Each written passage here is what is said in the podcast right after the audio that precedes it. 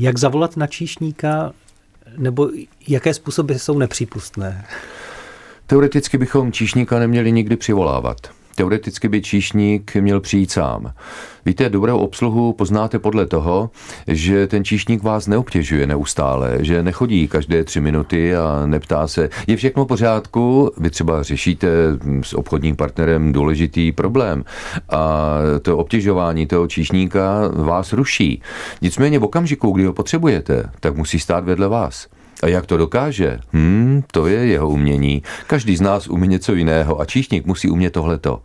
Takže číšník by měl poznat, kdy host něco potřebuje.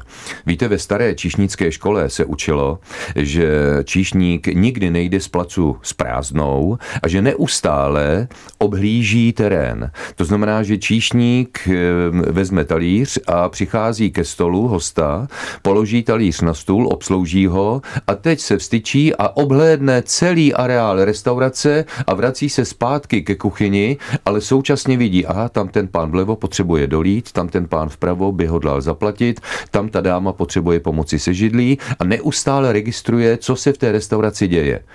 V takovém případě bychom nemuseli vůbec přemýšlet o tom, jak čišníka přivolat. Jestliže je to nutné, eh, tak mělo by stačit zvednutí ruky a jakési takové gesto eh, prstem, nemyslím lusknutí prstem, to ani náhodou, náhodou, nemyslím žádné akustické gesto ani volání, ale pohled nepříliš úpěnlivý, ale přece jenom jaksi důrazný, tak, aby to číšník pochopil.